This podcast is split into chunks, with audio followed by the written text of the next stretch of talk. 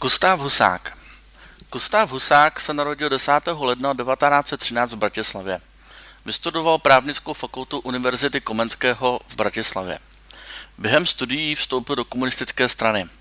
Pracoval jako úředník. Za druhé světové války byl předsedou povstalecké slovenské národní rady v Bánské Bystrici. Roku 1951 byl ve, byl ve vykonstruovaném procesu odsouzen na doživotí za tzv. buržoazní socialismus.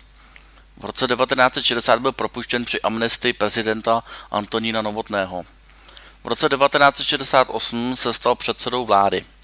Roku 1971 generálním tajemníkem ústředního výboru komunistické strany Československa a v roce 1975 se stal prezidentem Československa.